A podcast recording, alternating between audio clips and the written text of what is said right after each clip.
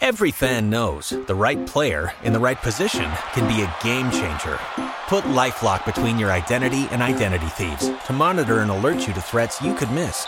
Plus, with a U.S.-based restoration specialist on your team, you won't have to face drained accounts, fraudulent loans, or other losses from identity theft alone. All backed by the LifeLock Million Dollar Protection Package.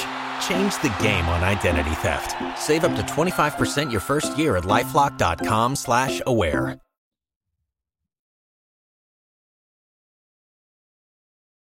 Audio is jacked up. We'll leave the screen for a bit. People can hear us.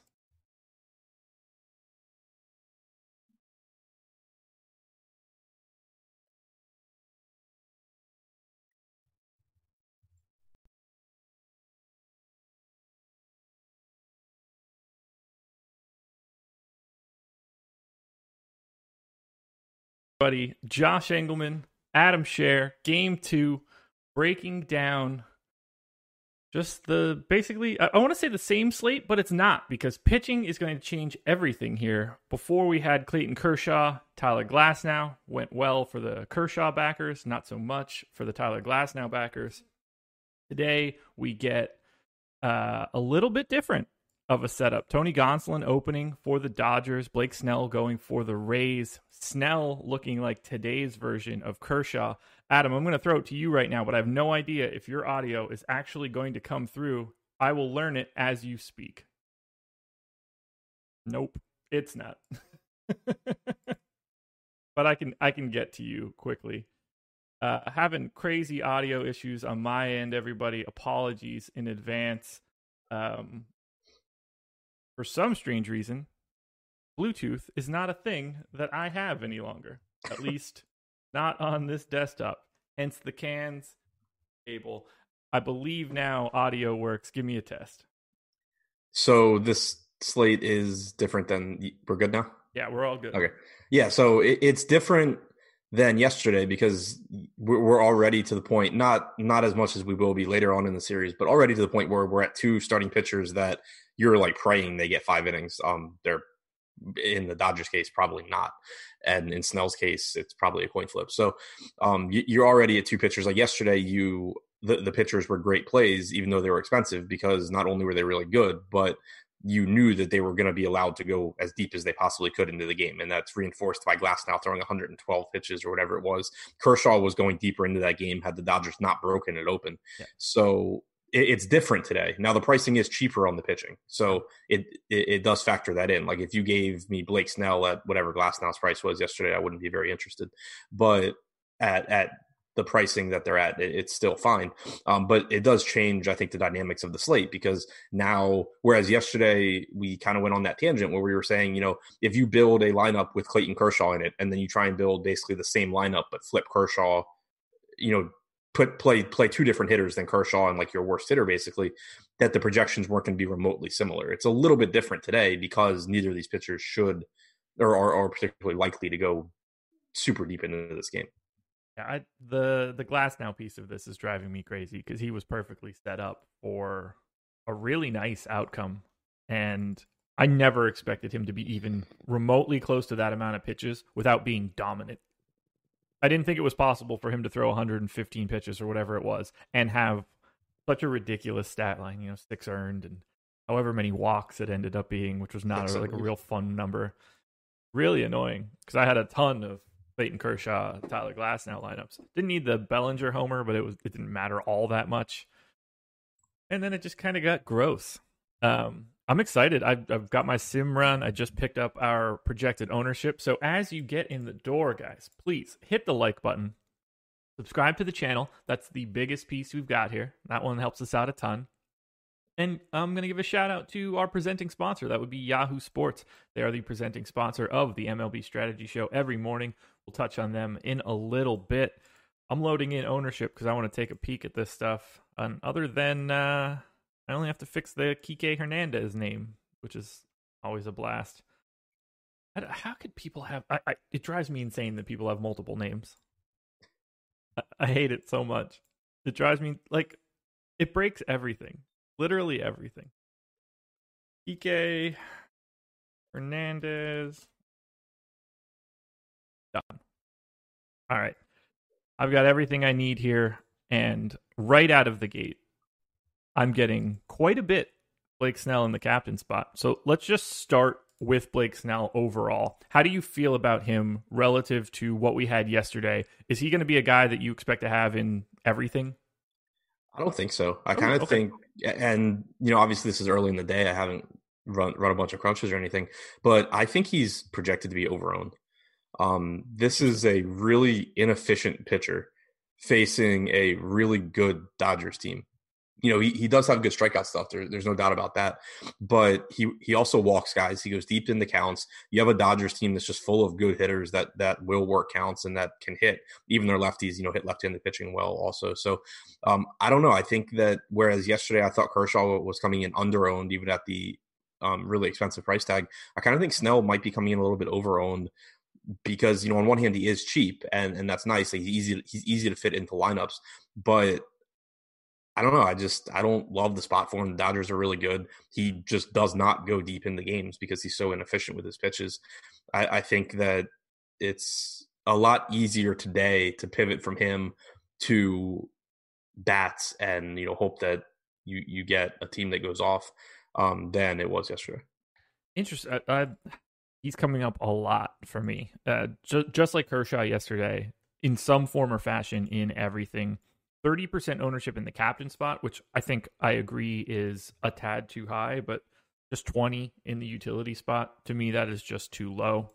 Checked out a couple props before the day started. Uh, Snell sitting at five and a half, so that felt pretty normal to me. I gave him five innings, uh, you know, on my first lap through that gave him like 5.7 strikeouts as the projection. So I felt happy with that as a baseline. And if that's the case, I think that I end up with quite a bit of Snell, more so in the utility spot than the captain spot. Did we learn anything from game one? Uh, anything that you're trying to take away just from roster construction or I don't know, like anything in general that you take away from game one that you apply to game two? Not really, because um, for one, I do think it's different with the pitching. Um, for two, I did really well yesterday, so I'm not. I don't know. I, I, I feel like I didn't learn anything because what I did worked, and I have no idea if that's because I played well or because I got lucky. So sure. I'm going to end up doing what I did yesterday, and I still don't know any more really than I did yesterday. But um, yeah, I mean, I think that the the reason that I view Snell a little bit differently is I think if you get a home run from someone like Mookie Betts or Corey Seager or Randy Arozarena, they probably outscore Blake Snell today. I didn't think that was the case yesterday. Like if you got a home run from these guys, I still thought they would lose to Kershaw. If they didn't, yeah, yeah, like, yeah that makes sense. More. That makes sense. So I think that it's a lot more comparable now amongst the expensive hitters and the pitching than it was yesterday. Okay, I hear you there. Um, getting my last little update here before I can actually take a look at some of my uh, exposure. So I don't know if you saw the optimal from yesterday on DraftKings, but uh, Kike Hernandez in that lineup. Yeah. So you needed a bench guy. Does that change your outcome at all for today? Are you more likely to take a pinch hitter or a relief pitcher?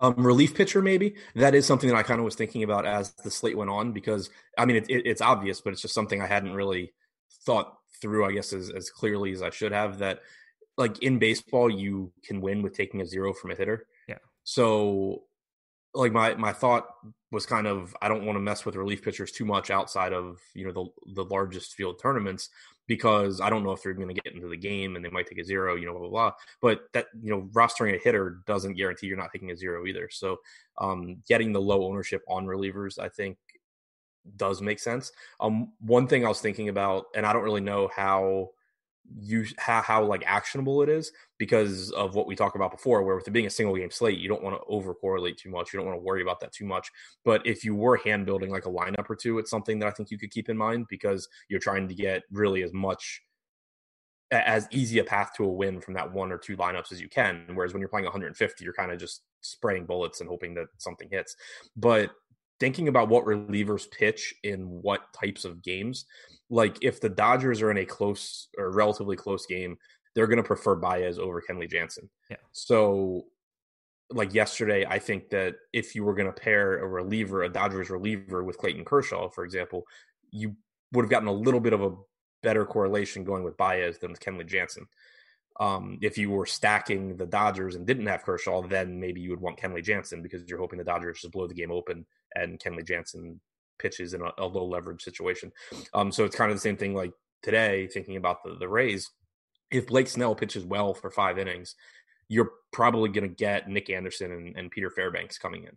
If the Dodgers jump out to a big lead and it's not a competitive game, the Rays are probably not going to use those guys because they want them as fresh as they can be for competitive games. So again, I, I, don't know how actionable it is, especially if you're playing a lot of lineups, but I do think you can think through relief pitching kind of correlations with starters if you're like hand building a lineup or two. What do you eh, so let's say we're putting people into fantasy cruncher to to run some lineups for today. What's a realistic projection for pinch hitters or relief pitchers that you could add where you expect to actually get them in crunches? Because in theory, like the actual projection you're putting in for a relief pitcher is very minimal. Just if you're thinking like percent chance that he's in the game times whatever you think a normal outcome is for an inning, it's minimal. So I assume you have to massage that a little bit to get to these guys. Yeah, and I didn't do it yesterday because I wasn't too worried about it. You know, I was playing. I, am playing three max in tournaments. I'm not max entering, so I didn't really care. But I, I, did notice that I didn't get to relievers at all in crunchers. So I think that where I'm, I was multiplying hitter projections by like one and a half or 1.75, I would expect that I needed to multiply pitcher projections by like two or something, or relief pitcher projections by like two or something like that. You know, get them from two points to four or five. Okay. For for it to work, and if you're doing it with bench players, I think that's the case as well. But one thing to keep in mind too is that with the pinch hitters, like yesterday, it was really, really obvious you were going to get either Kike Hernandez or AJ Pollock, at least one of the two, uh, pinch hitting, because unless the game really got out of hand and there was no matching up going on, Joc Pederson wasn't getting an at bat after um, Kershaw, no, after Glasnow left the game like the the Rays even put another lefty on their active roster, lefty reliever on their active roster for this reason. So um, you knew that one of those guys was getting at was getting at least one, maybe two at bats. Um, today, you know, maybe a little bit different. Like you look at the the Dodgers, you assume they're going to have Pollock and Kike in the lineup. You know, maybe they pinch hit for Kike late with Joc Pederson. Maybe they don't. Um, they're probably not pinch hitting for AJ Pollock even against a righty. So yeah. it's a little bit different because I don't think that the pinch hit the, the pinch hitters are quite as guaranteed as they were yesterday. On the other side, you have Gonsolin going for the Dodgers, so I don't expect that you even have Hunter Renfroe in the lineup. And who knows if they if he gets into that late in the game or not. So I do think it's worth considering from a stand from a probability standpoint. Like yesterday, you absolutely knew you were getting pinch hitters for Hunter Renfroe and for Joc Pederson, or at, at, you know at least if the game was relatively competitive. Today, I'm not really sure that there's anyone that is is a lock to be pinch hit for in like the sixth inning. Oh, I think this one's going to be tricky tonight. So I think that we should take a little bit of a look at some of the ownership that we're getting. And I mentioned before Blake Snell, 30% in the captain spot. The next closest guy is 11 and a half Austin Meadows. And then basically everybody else is somewhere in like the one to five range, all things considered how do you want to approach rostering hitters uh, at the captain spot? Is that sort of spray and pray, or do you have an actual focus? It is, um, but also one thing I noticed yesterday was that, and again, it's it, yesterday was a different slate because of Kershaw being expensive and the priority on Kershaw. Yeah. But yesterday I was getting to a lot of cheap hitter captains. The I got second in the hundred and fifty dollar yesterday with Kevin Kiermaier and captain, and it kind of reminded me of the approach I take often in NFL Showdown, where I pay down at captain, hope that my guy just houses a touchdown because my flex players are like the five best plays on the slate. And if my cheap guy scores, I'm in really, really good shape. That's kind of what my lineups yesterday reminded me of in tournaments was hopefully the cheap batter does well. In this case, Kiermaier did well. I also had Yandy Diaz um, as as captain, and you know, then I have Mookie Betts, I have Kershaw, I have the really good players at flex because I can afford them. Today, I think it might be a little bit easier to get those actual good hitters at captain because, like I said, I don't think that getting to either of the pitchers is as much of a priority. And even if you do want to get to Snell, he's just less expensive than Kershaw was. So it'll be easier, I think, to build a lineup where you say where you play, let's say, Mookie Betts at, at captain than it was yesterday. Because if you were playing Mookie at captain yesterday, you were pretty much either giving up Kershaw or you were playing relievers and bench players. So um, I, think getting to good hitters at captain will be a bit easier today. Yeah, that that's where it gets tricky for me. Like I had Mookie Betts show up at two percent in the sim, but it's not like that's crazy. I don't know how to find the the proper separation for hitters, um, because everybody seems similar. Like I got two point two percent Mookie Betts. He's projected for three point six. The margins there are not all that interesting. Um, you know, someone like what would be another example? Like a Arozarena. I, I mean, that's a guy that I'll I find like really really difficult to get to. Same thing for Corey Seager. Same thing in a, in a way for Mookie Betts. Um, although I think it's a little bit different for today. How can we approach building out lineups with expensive hitters, knowing that they're always going to be projected similarly? I mean, worse, I guess, than the pitcher. That that's where it gets confusing to me. Like, who's a better play today, Mookie Betts or Tony Gonsolin? Betts six hundred dollars more expensive. Mookie, I think. Okay. That's also because I don't expect Gonsolin to go deep into this game whatsoever. So I gave him three innings. Um, feels about right. I mean, like it, yeah, I would say two or two or three is my guess. All depends on the success. Like well, I mean, I, mean, I don't think entirely those. Right, thing. like, like, well, if it's going well, I think three is like perfect. Yeah, yeah. I, yeah. I don't think it can become like six or right. That, like that's that. what I was saying. Like he can pitch as good as he wants. I don't think he's going six innings. Yeah, like if it's going well, he's going to take a single lap through the order. I would right. imagine.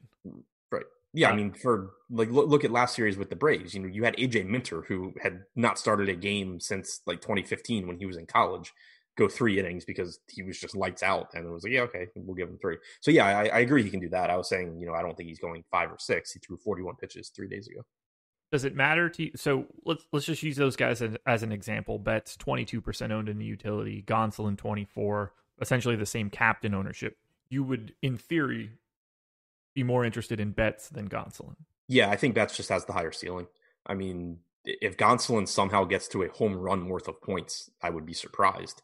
And I don't think he's getting much more than a home run worth of points. Whereas, you know, Betts hits a home run, steals a base. I don't think Gonsolin can get there. Yeah, that makes sense.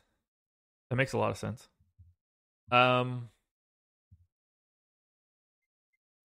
else calling? No, not interested. Wherever you are.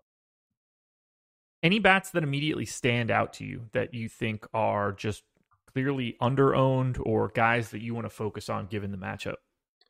Uh, so as far as value goes, I mean, Kiermaier's 4K. I I would assume you're getting to him in cash lineups at the very least. Yeah. Um, you know, at the same time, he's a 50% owned hitter. I don't know how necessary he is today, considering you don't have like a Kershaw to pay for.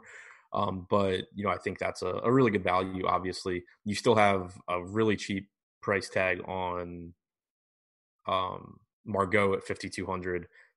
If Yandy Diaz is in the lineup, he's sub 5K. So there, there's still value there from the Tampa side. Um, but again, you know, I just like to back, back to your point about you know like the the chances of success for the hitters at captain. I, I think it's tricky because the, the best hitters obviously can just score zero really easily, and so yeah. the when when you look at the at projections or you you think about range of outcomes, it's really easy to see how any one hitter fails because you know Mookie Betts can give you a zero a captain, and your your pitcher is probably not going to. But I think it's just really important to think in terms of of ceiling also, and and kind of embrace the volatility there because you know Mookie Betts can pretty easily just score 30 points for you a captain, and I would be shocked if either pitcher gets there today. Shocked might be a little strong. I'd be shocked if Gonsolin got there. Um, I'd be surprised if Snell got there. If Tony Gonsolin gets the 30 fantasy well, points, 30, 30 captain. Oh, okay. So 20, I mean, he'd have to strike out like seven out of nine, probably. Yeah, yeah that would be. They'd have to leave him in longer, like longer than we well, would. I, I think Min- Minter scored twenty, I think, in the game where he went okay. three innings and struck out like seven guys. Yeah, that's yeah, that's a big one. Yeah, so like so last night we had Brandon Lowe, Willie Adames, Renfroe, Barnes, Joc, Zunino all hang zeros. Yeah, uh, Arozarena, Diaz two and three. So it's it's tough because it goes back to your point of baseball not being normally distributed. Like you yeah. can't look at the projection and and treat it the same as you would in like basketball, for example, because one swing from Mookie Betts and he hits Blake Snell's average projection. Yep. But at the same time, there's going to be, you know, what 25 30% of games where he gets a zero. So I think I, I'd said it yesterday, and I, I, do stand by this. Like in tournaments, you should be weighting. You should probably be weighting ownership a little bit more than you normally would, um, or at least just as much as you would. Like definitely shouldn't be like caring too much about mean projections in tournaments here. Uh, just to let you know, since you and I talked about this slate a lot, uh, not just on the show but post show, uh, hundred percent Blake Snell is happening again in my utility. So just be prepared for that sort of same yeah. outcome when you start your crunches. Uh, and then it's a ton of Margot and I'm getting to a lot of Austin Meadows in the captain spot, which I hate. Is there an upper bounds for your captain hitter spot? You like to me, I would never want like fifty percent of someone unless the price is broken. That seems like a really to, to thread that needle on oh, this is the guy that has the disparate outcome to everything else. Do you, do you have any thoughts on like hitter caps for captain spots? Utility a little bit different. Yeah, I mean, I, I, agree that you wouldn't want it to get you know too crazy. Looking back at what I would have had yesterday if I played 150 lineups, uh, looks like my highest own would have been like 31% Yandy Diaz, which I'd have been fine with because you know again you don't necessarily need the highest scorer at captain. Right. You it, it matters what it gets you in the rest of your lineup as well. And he was a really good combination of a, a chance to do well. Like he does have power, he can hit, and he let me get Kershaw plus Betts or Kershaw plus Glasnow or Kershaw plus Bellinger, whatever. So getting to a lot of him made sense. And then I kind of looked through the rest. You know, ten percent Manny Margot, uh, nine percent Mookie. So that's just a completely different build. Um, you know, eight percent Renfroe, 5% Pederson, 7% Kiermaier. So it was a lot of yesterday, you know, paying down a captain. And so I don't I don't think that the 30% for Yandy was too much mm-hmm. just because it got me a lot of, you know, really high upside lineups. But, you know, I, I wouldn't want to, it, it's different than like football where you're going to be pretty comfortable just jamming in in some spots, you know, 75% of some running back because right. he's going to get 20 catches and 10 targets or whatever. Yeah. I'm assuming captain ownership we're basically going to be treating like it's normal main slate stuff where you're probably not getting super concentrated on any individual hitter on a on a big like a 10 gamer the chances of you having like 60% of a hitter is going to be pretty low.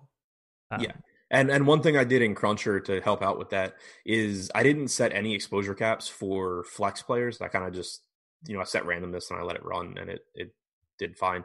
But I went and I looked at our projected captain ownership, and then I just capped every hit, every player right around their, you know, kind of rounded, just, you know, 30, 20, 10 basically, but just capped guys at their projected captain number and then ran crunches. Okay. So not saying that they're going to be capped there in my lineups because I, I create many more lineups than I play.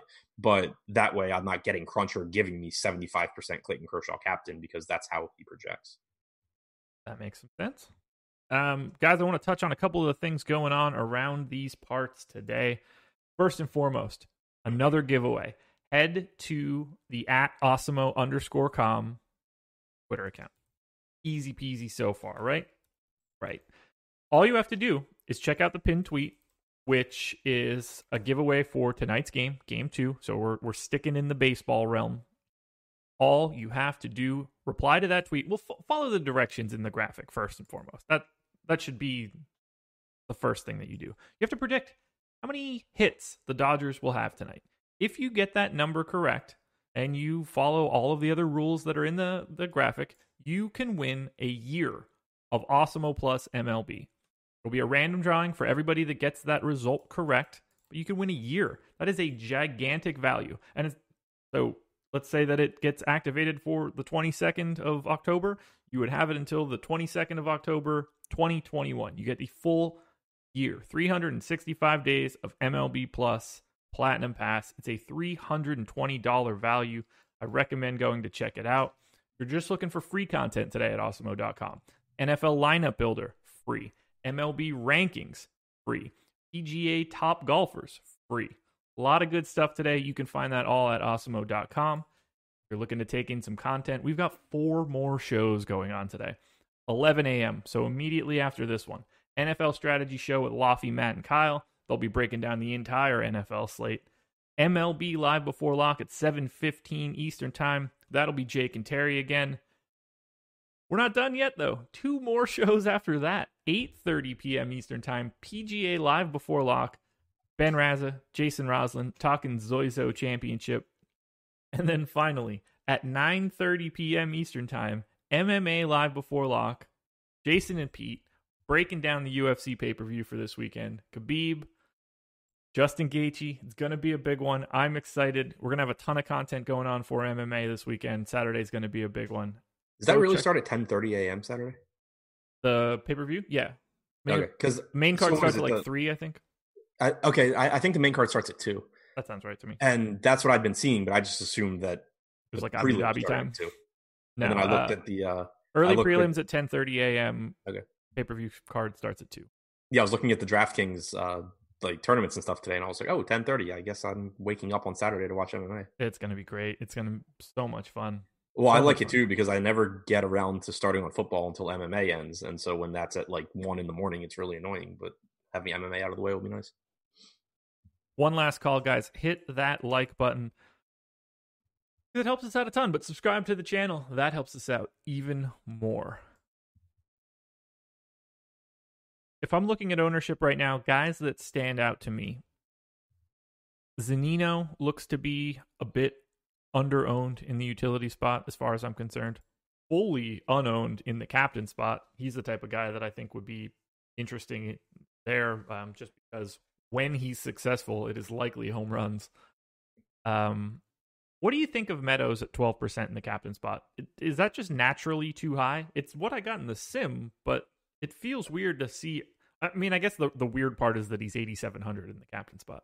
Right, that's the thing. I think it seems about right because he accomplishes pretty much everything that I was talking about when I was talking about my hitter captain exposures yesterday.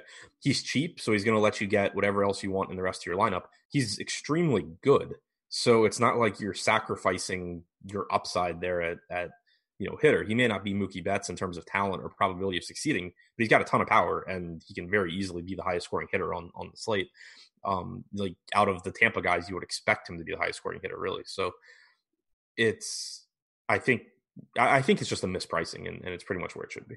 Okay, I I'm with you. I don't really understand how he can be that price. Um, it makes him look like the best captain option, in my opinion, and I'm going to have to deal with that in some way. Don't know what that way is quite yet. Yeah, I, no matter what I do, no matter how I rank these lineups, no matter what I click on here, Blake Snell is in 100% of everything that I'm doing, whether that's at oh, the captain spot I, or the. Like I said, I haven't run mine yet, but I'd be surprised if I have that problem today. I think I just bump hitters enough that it kicks Snell out of some. Like I'm going to end up in my in Cruncher, and when I choose my lineups, I'm going to end up with guys like Mookie projected higher than Snell. Um,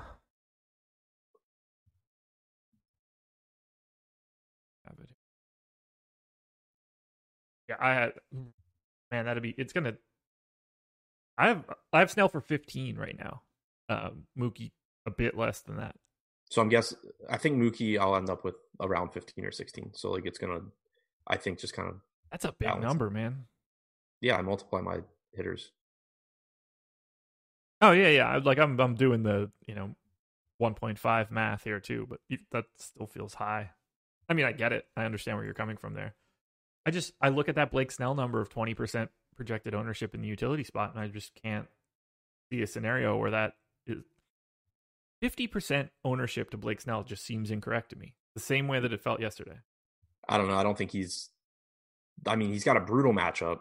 He's been all season long literally incapable of making it uh, of not using 105 pitches to throw four or five innings. Is that a problem though?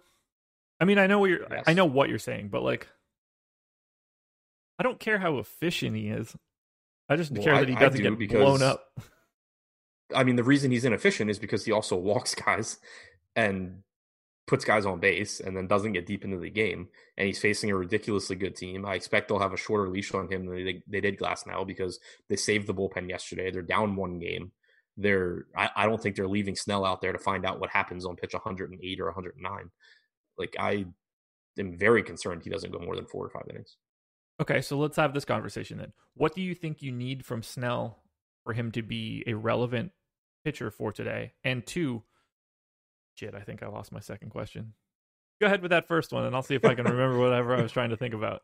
I think you need him around his projection. You know, if he if he gets you 14 or 15, that's fine. You know, you're okay. probably you know, like yesterday it, it would have played yesterday. Um it wouldn't have been perfect because you had so many hitters do well, but there would have been some good lineups with 15 points from Blake Snell. Um but you know, if he comes south of that, I think that you're probably in trouble because I just think there's going to be I, I, guess not more offense than yesterday because obviously there was a ton of offense yesterday. I, I, think that it's more likely that there is offense today than it was yesterday. You know, obviously it ended up happening yesterday, but I think that the probability going into the game is higher today than yesterday of there being very good bats that you need. So I think that, you know, again, if, if Snell hits 15 points at his salary, chances are all of the offense doesn't come from expensive bats. So Snell ends up fitting in the lineups well. But I think that if he comes a bit shy of his projection, not only does that mean that the Dodgers probably are doing well, the bats, but it also I think will be tougher for him to get into lineups. Whereas yesterday, I thought if Kershaw came in a little bit shy, you know, instead of getting 21 points, got 17, he's probably still going to be one of the best plays. So based on ownership, 50-50 shot for Snell. You know, he's 50% owned. Is the likelihood then or are you comfortable with six hitter lineups? Or is this now the perfect opportunity to get that reliever, given that ownership? I think relievers are fine, and I think six hitter lineups are fine, especially in tournaments. You know, like, okay. and to be clear, in cash, I haven't built my lineup, but I fully expect it has Blake Snell in it, um, just because of the floor. But in tournaments, I don't really have a problem with six hitter lineups today because I think that when you look at the Dodgers, Gonsolin is, you know, again, probably going to go two or three innings. So it's really easy to see how he's just mediocre. Then you have Dustin May and Julio Urias both available. So one of, but but they're both. Uh, well, I know Urias is. I'm not actually sure what May's price is, um, but they're they're Urias at least is expensive enough that you would need him to actually be good over like three innings to to want him in your lineup. So I think it's really easy. My my point being, it's really easy. I think to see how there's no pitcher from the Dodgers that you have to have. So mm. that basically leaves Blake Snell as the guy that you're you're scared of needing. And I don't think it's a lock that you need him. So I think that whereas yesterday I had zero lineups with six hitters, I think I'd have some today. I'm going to have at this rate zero. Dustin May ninety four hundred. So I mean he's ninety four. Julio Urias is ninety eight. They're expensive enough to where you pro- you probably need them to give you like two to three good innings. Or, hmm. Yeah. I mean, at that point, well, I guess their ownership is going to be next to nothing, um, which is helpful. That those price tags don't help. That's for sure. Yeah, I mean, they're guys that maybe I would get to if I'm playing 150 lineups. I would bet a lot that I don't come close to touching them in my three max stuff. Okay. Anything else you're seeing right now? Running any dummy crunches? Anybody popping up that you think is interesting? You seeing anything different? No, not really. Yeah. I, I'm having so much trouble getting away from Snell. It's crazy.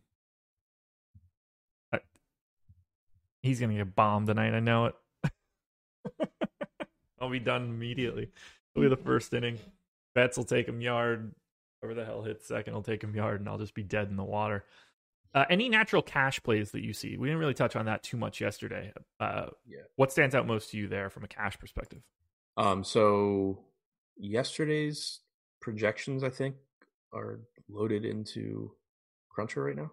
Um, but maybe I just need to manually change. Yeah, it keeps resetting to yesterday, so um, can't crunch yet. But um, is, is it working for you? Cruncher? Yeah. Let me look. Okay, I thought you'd already run some. I did. Okay. Yeah, because now it's just giving me yesterday, and if I even manually change the date, it just goes back to yesterday. FC MLB. Shit. But anyway, um, just from looking at pricing, I think that Kiermaier will be really useful. I think Austin Meadows again is just clearly underpriced at 5800. Snell will be really easy to get into lineups. Um, so I, I, would think that those are probably the starting points. Um, like yeah. if you put those guys in at flex, it leaves you with nine thousand eight hundred and sixty-six per position. If you make Snell the captain, you still have 8,100 per position. So I, I, would guess that you're doing something like Snell captain, Kiermaier Meadows, and then filling out the rest. Well, two of the, all three of those things are very, very prevalent in my top ranked lineups. Um, Margot pretty high up there, Willy Adames pretty high up there, Brandon Lowe up there, and then it seems like a rotation through of the expensive guys, which was not the case yesterday. Although I guess it kind of was, and it was just Glasnow. Uh, but like the guys that I'm seeing just in my highest ranked lineups: Betts, Bellinger, Turner, Gonsolin. Um, and if I see anybody else's name, Max Muncy a little bit. So it doesn't look like the two pitcher lineup is going to be essential from a cash game perspective, and it looks like you can get to one of the quote unquote good bats at the top. That would uh, I the the lineup that I have at the top right now. I would be expect to be my cash lineup, and that actually has Mookie Betts in it. Yeah, so the one I'm building by hand, I'm hundred short of what would almost definitely be my cash lineup. So, well, I don't I think it's going to be your cash lineup then. No, but I, I mean, unless it, you've got some it, weird uh, EK ability to get extra money, which would yeah. be incredibly lucrative. It's the I, I, think it's the right construction. It's just figuring out how to make it work. But I went, I, I put in Snell captain, Betts, Meadows, Kiermaier, Margot. Ideally, I'd get to Will Smith, but he's a hundred dollars more. Um, so I don't know if maybe I have to just drop Mookie to like Turner or something. But it so Betts is there and Brandon Lowe becomes the okay the optimal for me. Oh yeah, uh, I guess that yeah that works perfectly fine. Yeah, I mean that it also leaves you five hundred dollars in salary, which I don't love, but I also don't think it matters. And I haven't looked to see if there's like a natural upgrade to Lowe. Like this is what I got generated from setting two uniques and a bunch of randomness and generating a GPP crunch. That is not the same thing as generating a cash crunch for me. So Lowe could just be upgraded by five hundred dollars, and I just don't know what it is yet because I haven't looked. But yeah. uh, Snell captain, I don't really see a way around from a cash perspective. That'll be tough. Yeah, I mean, just from thinking about the floor, I don't really know what like like since you can build such a good lineup, you know, like we just said, you can you can obviously debate over which hitters should be in it, but but playing Snell at captain still gives you access to Mookie Betts, Austin Meadows, um, you know, plenty Brandon Lowe, like really good hitters. Yeah. So there's no real reason in cash to be foregoing the floor that a starting pitcher gives you to play a hitter that can very easily get zero. Yeah, that that's where it gets really scary because if Blake Snell goes for 15, like you're feeling pretty good in cash. Yeah. Just right out of the gate. You just need your five other guys to not be completely dead in the water. Hoping that guy that took my 109 and played six hitters yesterday does that again today. Well, today it'll make a little bit more sense at least. Yeah. He did almost come back and beat me. we did talk about that yesterday. So I have my crunch up here now, generically sorted. A lot of Blake Snell, clear across the board. Meadows and Margot, the two primary captain options. I don't like the construction. Very minimal amounts of Arozarena, very minimal amounts of Corey Seager. I don't I don't mind it. I understand why it happens. It just confuses me a little bit to cheer against like Arozarena goes yard. Okay, here's a good question. Let let's say Arozarena hits a solo home run. You know that he has that and does nothing else. You think he's in the optimal? Yeah, probably. Like if he's not, pricing's cheap enough today that if he's not in the optimal, it means that this game just went nuts. Right. Yeah, yeah. I guess the the you know if it's if that's the only run of the game, then yeah, he's in the optimal. Probably. Well, like like yesterday, I think it would have been closer because Arozarena can hit the home run, but his salary prohibits you, let's say, from getting Kershaw and Glasnow, and there's a really good chance that you need both of Kershaw and Glasnow. And if anybody um, else hits a solo home run below that price tag, right, they're it, immediately it better. right. Yeah. But today, I think that it's it's unlikely. I think that both pitchers are in the optimal, or that there's two pitchers in the optimal, um, unless you know one's a reliever. And so I think that getting it, if you could lock in a home run from anybody, I think you would take them regardless of salary yeah. because it's not really going to restrict what you do with the rest of your lineup. This will be a fun conversation here. Antoine Murphy says Arozarena auto play. I think that he might be the worst play on the slate. um,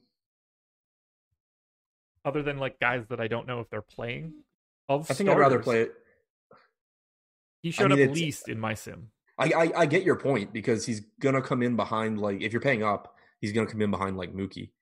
Yeah. I, I think I would probably prefer Arozarena Arozarena over like Muncy by maybe a little bit. And like I'm splitting hairs here. Mookie, Seager, Muncy, Arozarena, Wendle, all in like the 15 to 20 range. This is we're talking margins. You know, a different projection system moves those guys around in order at the very least. It's not like they make one better than the other by a mile, but they're all pretty similar relative to their salary. Uh that's where it gets tricky because it's just so hard to have him be in an optimal lineup at that price tag given the people around him. He, then he has to beat Betts. He has to beat Corey Seager. You probably need to hope that Blake Snell doesn't pitch very well, which is not ideal. Like, I don't want to say not ideal, but like there's no relationship between Snell and Arozarena other than a win bonus for Snell. And then I just get guys like Blake Snell at 60% in the utility. I'm going to have all the Blake Snell again. I'm just putting that out there now since you and I aren't on another show. We've got 15 minutes to go. Well, we have 15 minutes until 11 o'clock where the NFL show is up. Do we have any questions in chat right now? While you guys are here, there's 140 of you, 44 likes. Hit the like button, subscribe to the channel. If you guys have any questions for the next, you know, two or three minutes, we'll try to answer anything you have, and then uh, we'll get out of here and turn it over to the football guys.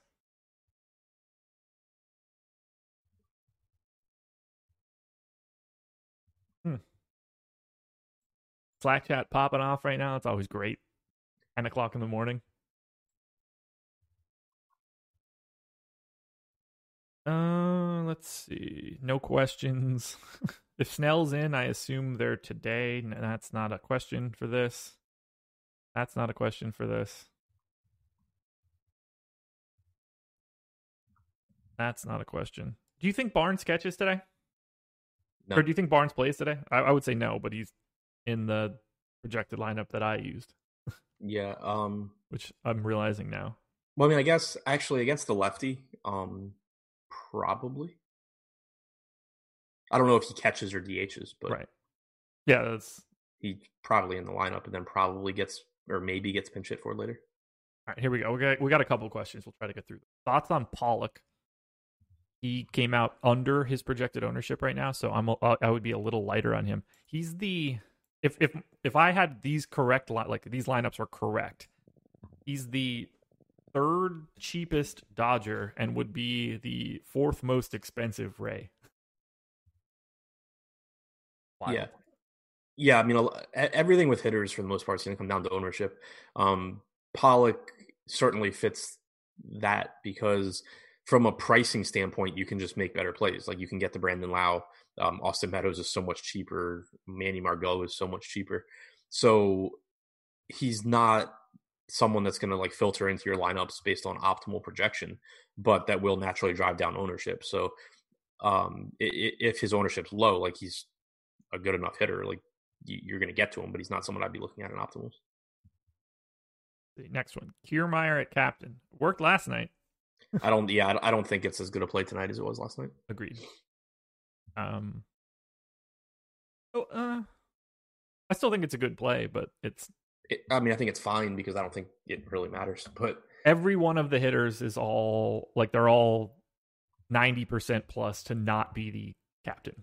Right. Like you're gonna fail mm, pretty much all the time, which is yeah, I tough. mean, I'm building a lineup now by hand just to see if Kiermaier at captain is actually something that like is beneficial or if it's just like forcing me to play the most expensive guys. Me see. Highest ranked one I have is Kiermaier, Kike, Meadows, Gonsolin, Snell, Betts, and that would not make my cut. I mean, yeah, so you can make like a good lineup. The one I just kind of clicked in was Kiermaier at captain with Snell, Betts, Turner, Smith, Margot. That's a lineup that I like.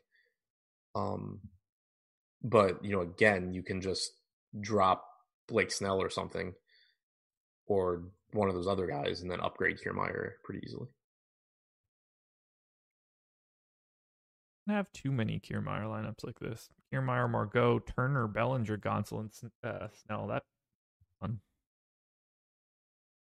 Yeah, I don't know. Uh, best hitter on the Rays.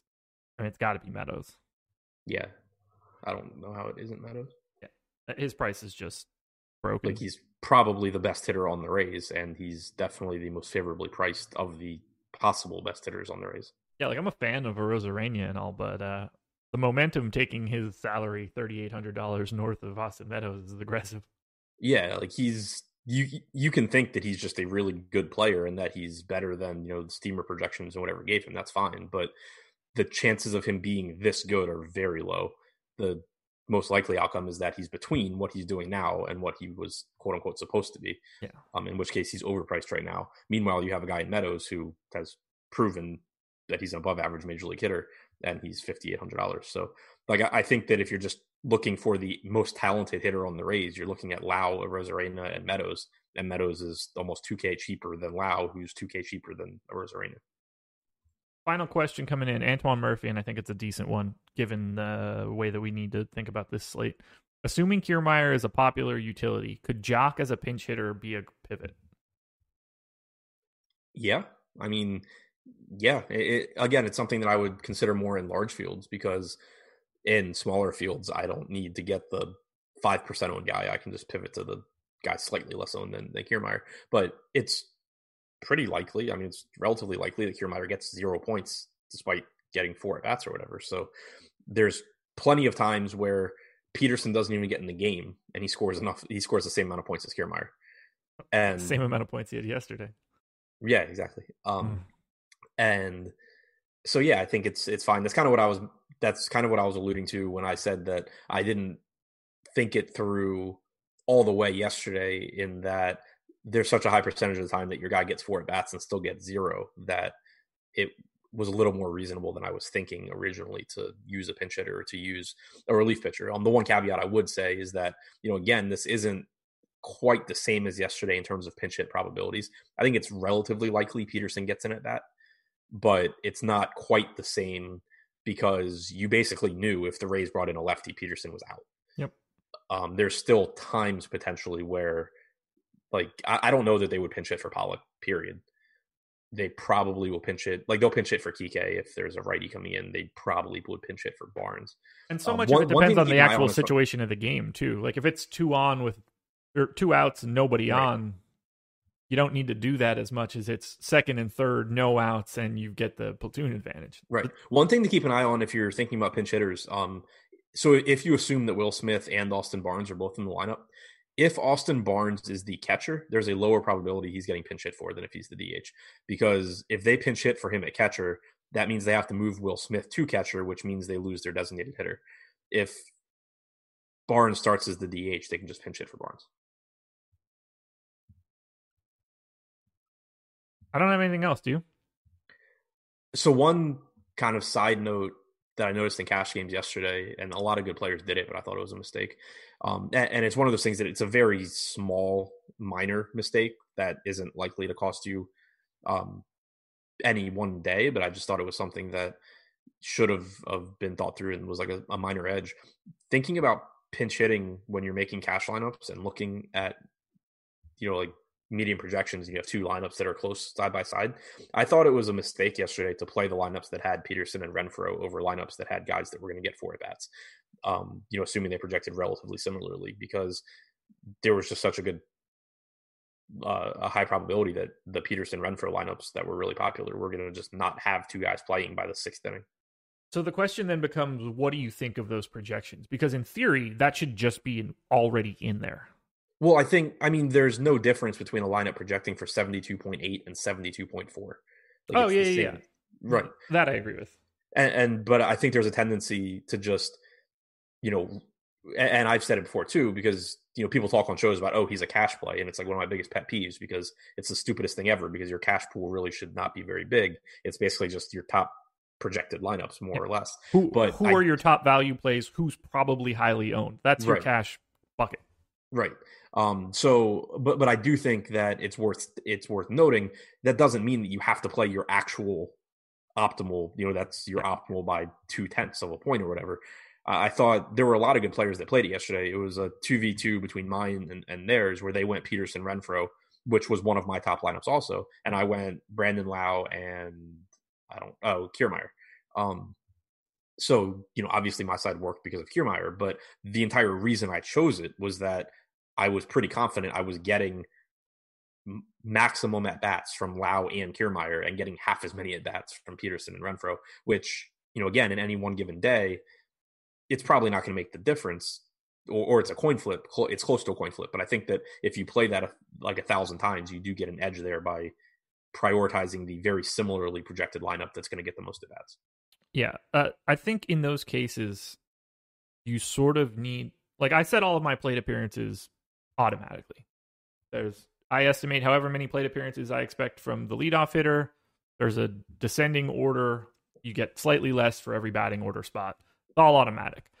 But for someone like Joc yesterday, I don't think that he should be projected at 100% of whatever you would expect. It should be like 70. So then if the projection system is taking account of that, I like it. I would guess most don't. Well, uh, so so here's the thing too, and I guess I'm sure Alex. Why, I have no doubt Alex does. So why I I would prefer the the side even like even if the projection system is accounting for that, which they should be. Um, and, and let's say you're accounting for that, it still projects Pederson Renfroe side a little bit higher. Mm-hmm. The reason I still prefer the other side is the floor. It, it's basically floor. Like the floor is obviously zero for any hitter, yeah. but Pederson and Renfroe, even if you account for their pinch hit probabilities, are going to project well because they do so much damage per at bat.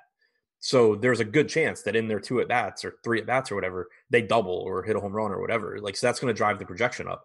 But when you're thinking about floor, you would you just have a better chance of getting off zero if you get one or two more at bats. Yeah. So it's kind of like in in football where you might get a slightly higher projected lineup, and it's a mistake that I made, a stupid mistake I made cash this week, and I wrote about in my lineup review article that I did. But you might get a slightly higher projected lineup by using some shitty player and a really good player, but you're putting yourself in a position where the really good player has to reach expectation or do better. Otherwise, you're going to have been better off playing the two solid players that you know equal the same salary. So it's kind of the same thing for me where I, I don't necessarily you do want to think about range of outcomes in this case at bats um, amongst similarly projected lineups.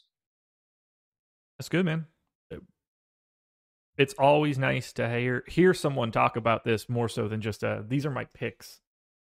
Uh, we hope that we're giving you a little bit more strategy for these past for yesterday for today.